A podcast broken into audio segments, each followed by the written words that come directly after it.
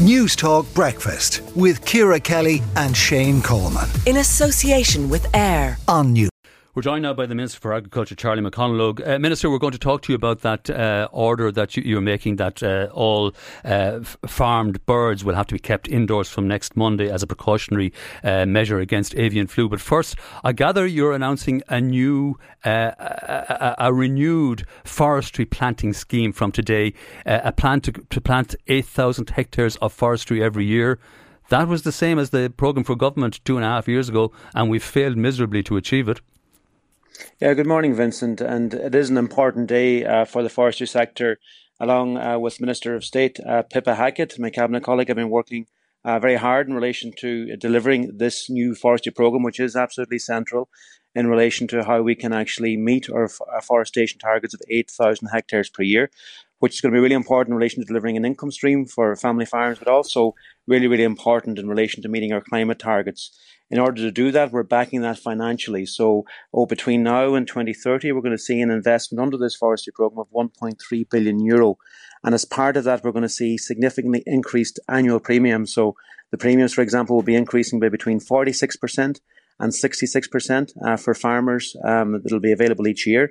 And the other significant step that we're taking as well is that we're increasing the uh, amount of years that farmers will be able to draw down those premiums from 15 years to 20 years. So it's it, it's it's a program which I think is going to see significant uptake and step change in relation to the actual deliver, delivery of afforestation. And working with Minister Hackett, this is a key that, priority that, for the government now in relation to actually ensuring but it was, it was, it was that a, we raise our afforestation rates. It was a key priority when you brought out your programme for government back in, in, in 2020 uh, uh, as well, Minister. 8,000 hectares then as well. We planted 2,000 hectares last year, the lowest amount since 1946. Now, I've no doubt that increased payments to farmers will help a lot, but one of the real problems is the licensing system for forestry in Ireland, governed by your department. It's sclerotic. It's completely uh, slowed down.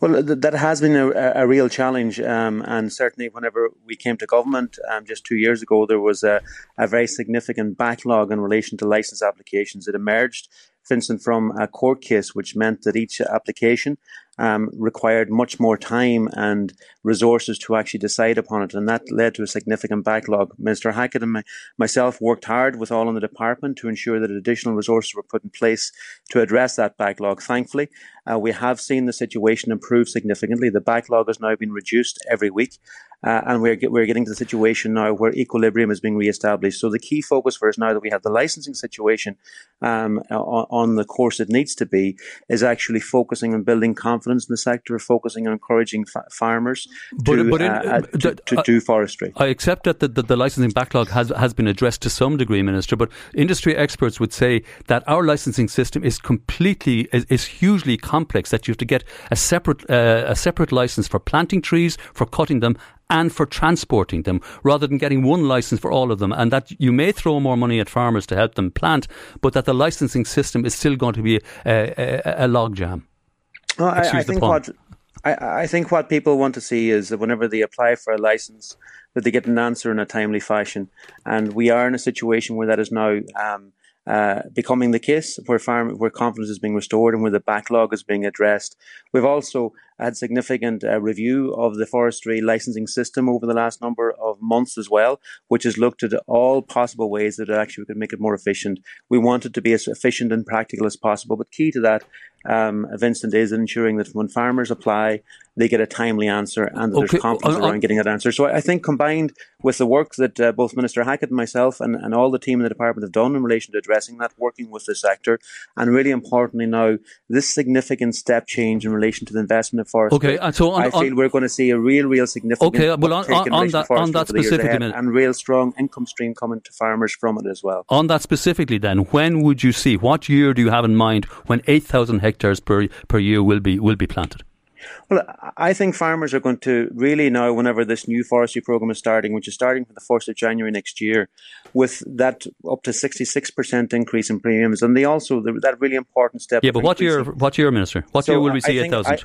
I think from the start of next year, Vincent, we're going to see a very significant uptake. Okay. I know, and I know, a number of farmers have been waiting um, knowing that a new forestry program was coming uh, next year, which would run up to 2020, 2030, um, farmers were waiting to see, um, and it has been a challenge okay. the last few months in particular, waiting to see uh, that new forestry program start and to see exactly what premiums would be available. So, and I think that increase from 15 years to 20 years is going to be a significant step change too. So, um, the, the key. The, brief, no, briefly, briefly, Minister, we're, running, we're, we're running out. Sorry, Minister, we're running out of time. I just want to go to you about the avian flu. Look forward to seeing good progress. I just want to go to you the avian flu very briefly. Are you concerned? I know you you brought in these new precautions that the birds will have to be kept indoors from next Monday.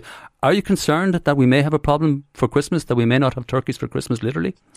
No, I think no. No, the key objective here is to ensure that we keep all of our um, uh, flocks and commercial flocks, and particularly, obviously, really important the next number of weeks and up to Christmas is our turkey flo- our turkey um, uh, flocks, which obviously Christmas being the absolute peak of the year, uh, really important for families across the country and really important for for farmers as well in relation to the income that derives from that. So that's why we have moved now by putting in place the housing order from next Monday, okay. which is the earliest we've ever put the housing order in place. It's to keep commercial flocks uh, safe from the challenges there with avian flu. It's a challenge right across Europe at the moment. We've seen a number of uh, outbreaks in, uh, uh ca- or in cases in Britain and also in, in, Europe. And we've, we've been monitoring closely the uh, outbreaks in the wild bird population. And the housing order now is very much in the back of that okay. Uh, to ensure that we keep our, our, our, commercial flocks safe. Okay, well, let's hope that works well. Minister for Agriculture, Charlie McConalogue, thanks for joining us this morning. Newstalk Breakfast with Ciara Kelly and Shane Coleman. In association with AIR. Weekday mornings at 7 on Newstalk.